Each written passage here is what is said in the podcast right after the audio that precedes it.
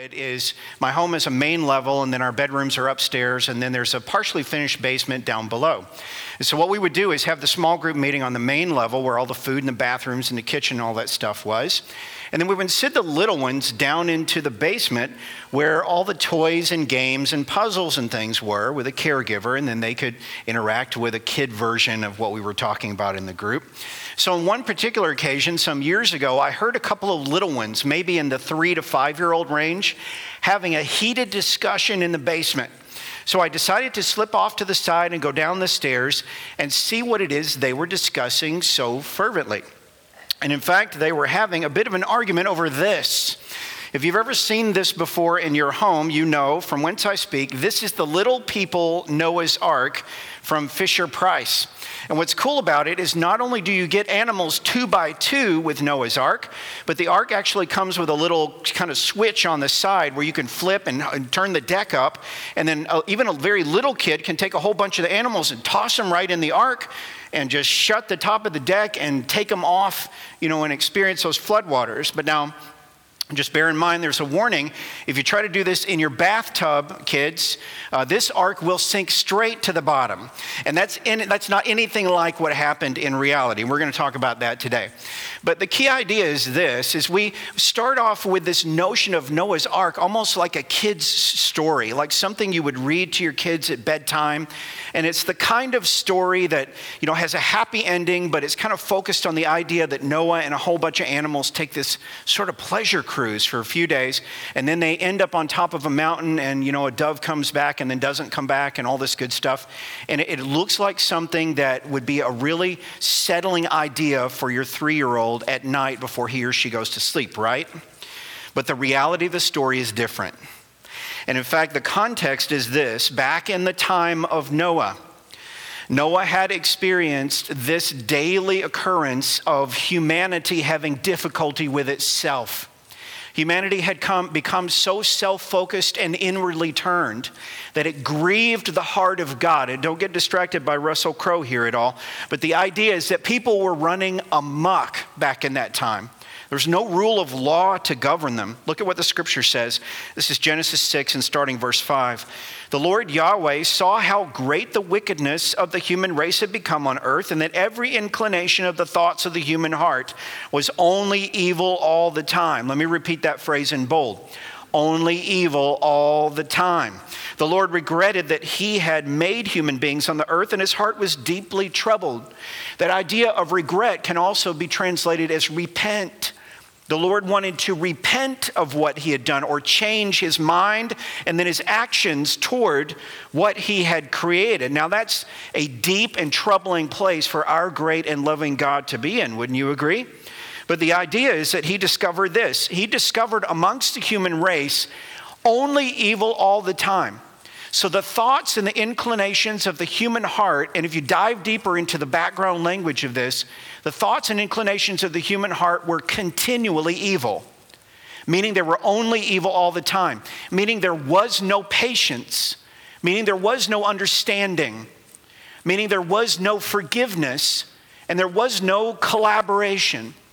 People were only in it for themselves, and people were looking around at the creation that God had made, including not only the earth, but the animals and each other, the people in it. And the first thought in their minds was the most evil, darkest thought you've ever had, multiplied times a million. In other words, what can I do to use this resource that God has made for my own benefit? People did not have an ounce of care for each other. They simply used each other. Now, the good news in our day and time is that God has created certain institutions. Now, look at the scripture from Romans chapter thirteen. The one in authority is God's servant for your good. If you do wrong, be afraid, for rulers do not bear the sword for no reason, the scripture says. They are God's servants, agents of wrath, to bring punishment on the wrongdoer.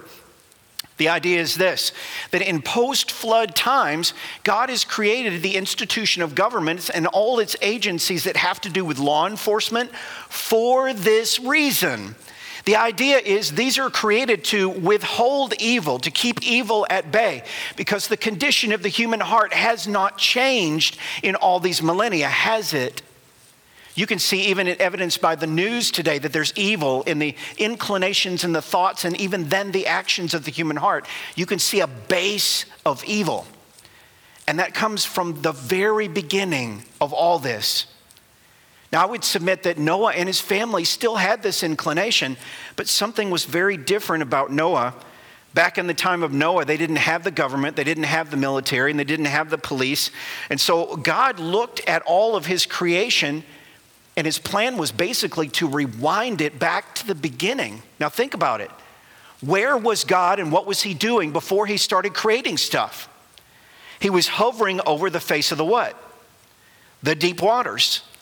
So God's plan was simply to reverse the whole thing back and rewind the thing all the way back to the beginning and have another go at it.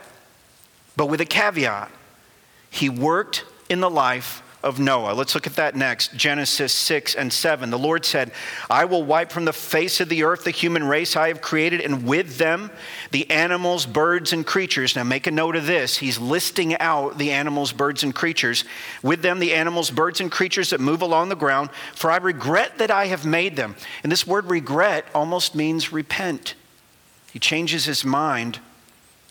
But Noah found favor in the eyes of the Lord. But Noah found favor in the eyes of the Lord. This word favor, it's so good. It means grace. It means acceptance.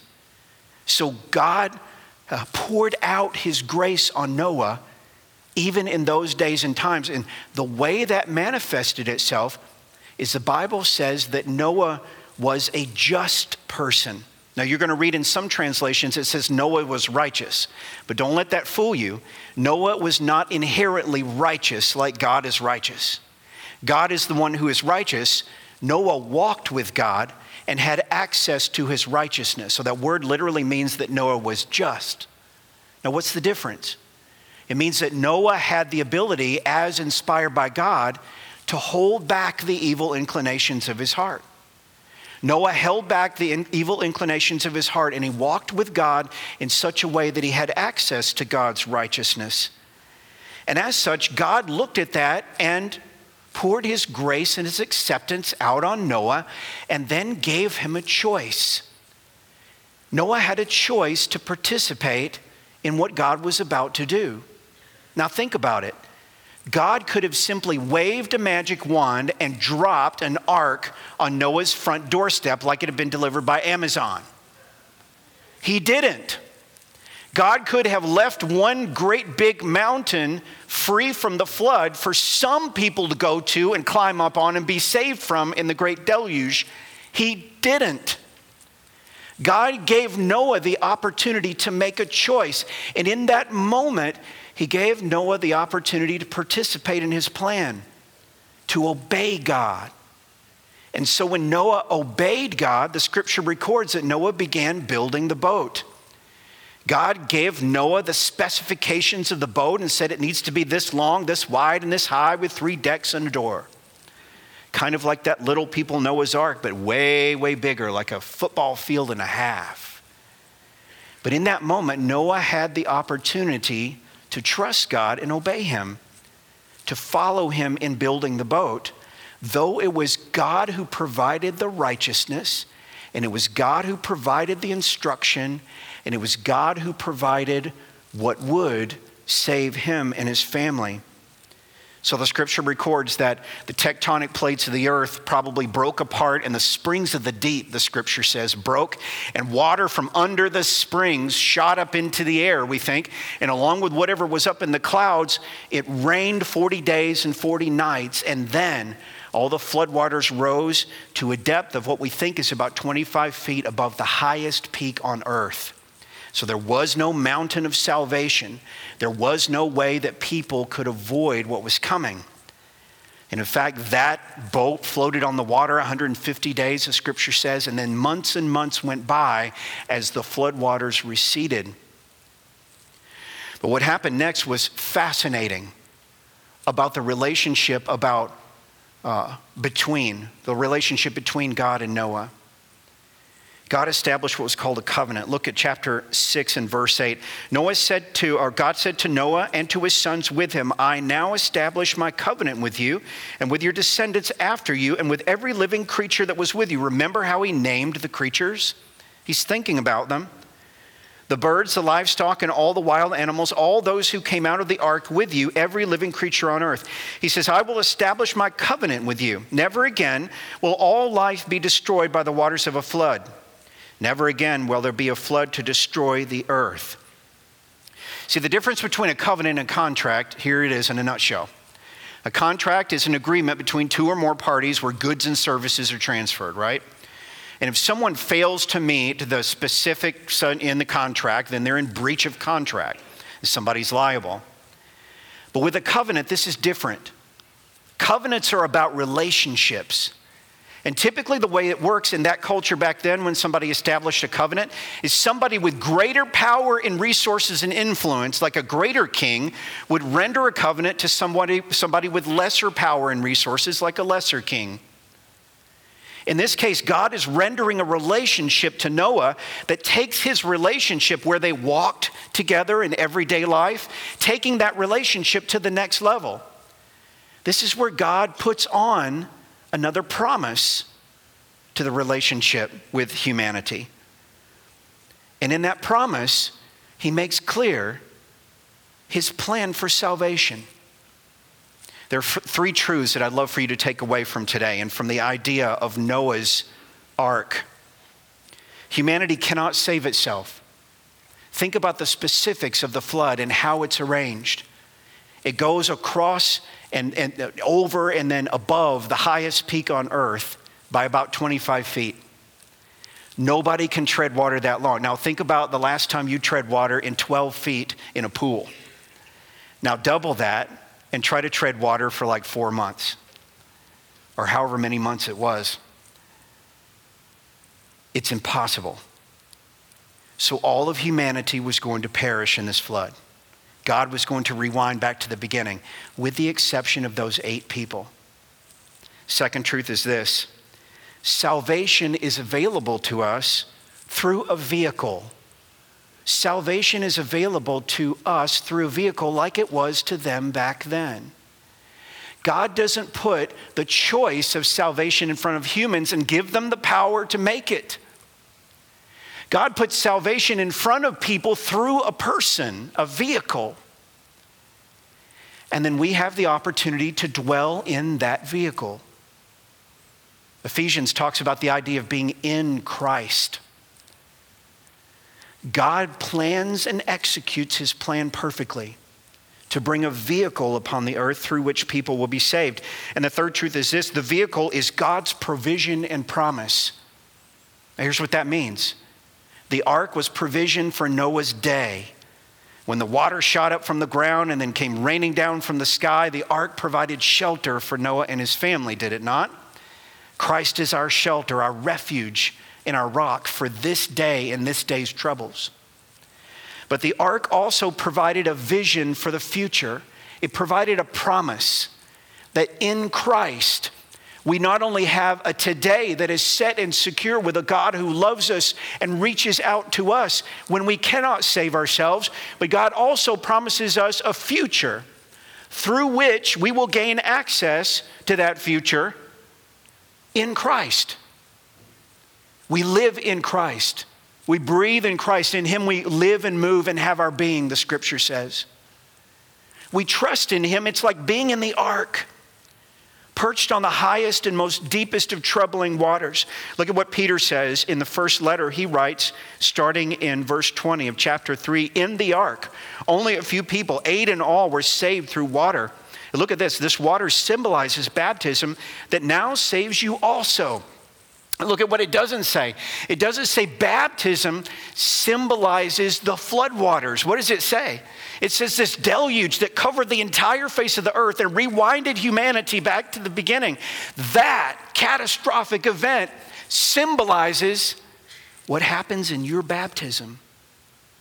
Little old you, when you're baptized and claimed by God, Father, Son, and Holy Spirit, all the power of that catastrophic event is packaged into God's love and poured out upon you in your baptism. It's not the removal of dirt, your baptism, from the body, but the pledge. Remember when it was provision for today and promise for the future? It is the pledge of a clear conscience toward God. Now here's the idea. When you're on the ark, when you're in Christ, and your conscience becomes dirty, which it will, because we still have in us the evil inclinations of the thoughts of the human heart, do we not? And again, you can see evidence of that all around you. When that day comes, you have hope, not only for today, but also for the future when it happens again, that your conscience is made clean by the person of who? Say his name. Jesus. You find yourself in Jesus. You find yourself with access to his righteousness and to a daily clear conscience in him. It saves you by the resurrection of Jesus Christ, the scripture says in verse twenty-two, who is gone into heaven and is at God's right hand with angels, authorities, and powers in submission to him. And we believe just as Jesus said, and we say in the creed and sing in the creed, that Jesus sits at the right hand of God, the, Fa- the Father Almighty, and say it with me, he will return one day to do what? To judge the living and the dead. And when that day comes, you and I can look to him not only with provision for today, but also the promise that he made for that future, and trust in him. Look at what Jesus says in Matthew twenty-four.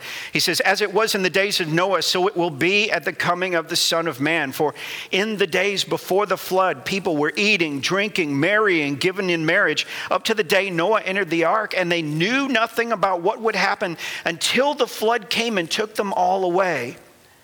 And Jesus says a zinger here at the end. He says, that is how it will be at the coming of the Son of Man. Now, I want you to hear encouragement in this. I want you to hear that a God of great power who loves you so much gave to Noah and to his family a very practical rendering of hope. He had them build an ark, a big boat. And in that big boat, which they were standing beside, they had hope for the future and they had provision for that day, did they not? So when the raindrops came, and by the way, they had never experienced rain before. When the raindrops came, they were looking up in the sky and letting that rain hit them on the face. What do you think their feelings were? Now, I would probably be scared out of my wits. Maybe you would too. But would you have hope? Knowing that God had given you the instructions for your salvation, a vehicle? But now listen to this. You and I, we don't get instructions for our salvation. Jesus is the one who received those instructions and carried them out to the letter.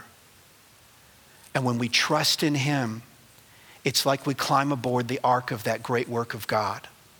We are found in Christ.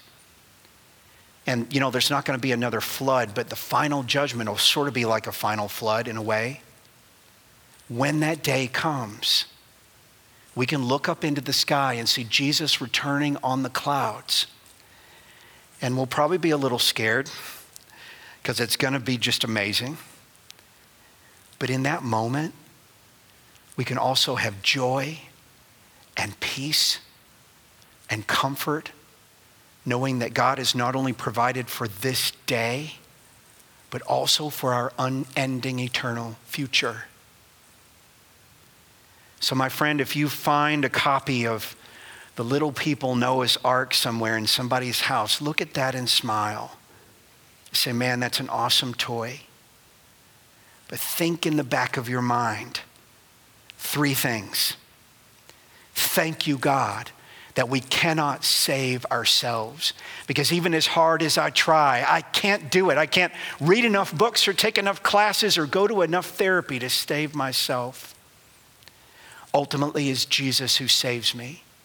And that's good news because God has sent that vehicle of Jesus for our opportunity to receive it and to climb aboard And lastly, that ark of Jesus is provision not only for today's troubles and storms and strife, but for what? Tomorrow's troubles and storms and strife. We find our daily living in the ark of Jesus, floating high on the waters of the pre-creative state. My friend, trust in Jesus as God has provided him for you. Climb aboard. Look to today's trouble through his eyes, and the troubles and challenges of tomorrow will take their proper place. Would you bow your head and pray with me? Heavenly Father, thank you so much for the opportunity to hear your word and to be transformed by it. Thank you for the opportunity to be changed, to have something inside me drowned in a great torrential flood and redeemed again through the work of your hand in the ark of Jesus. Father, I pray that I will dwell in that ark every single day of my life, knowing that you are there, steering the ark toward future days with you that are just beautiful. As we look at creation around us, God, let us remember these things.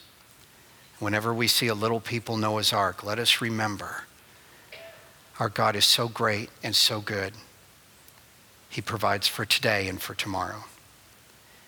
In your name we pray, and together we say, amen and amen.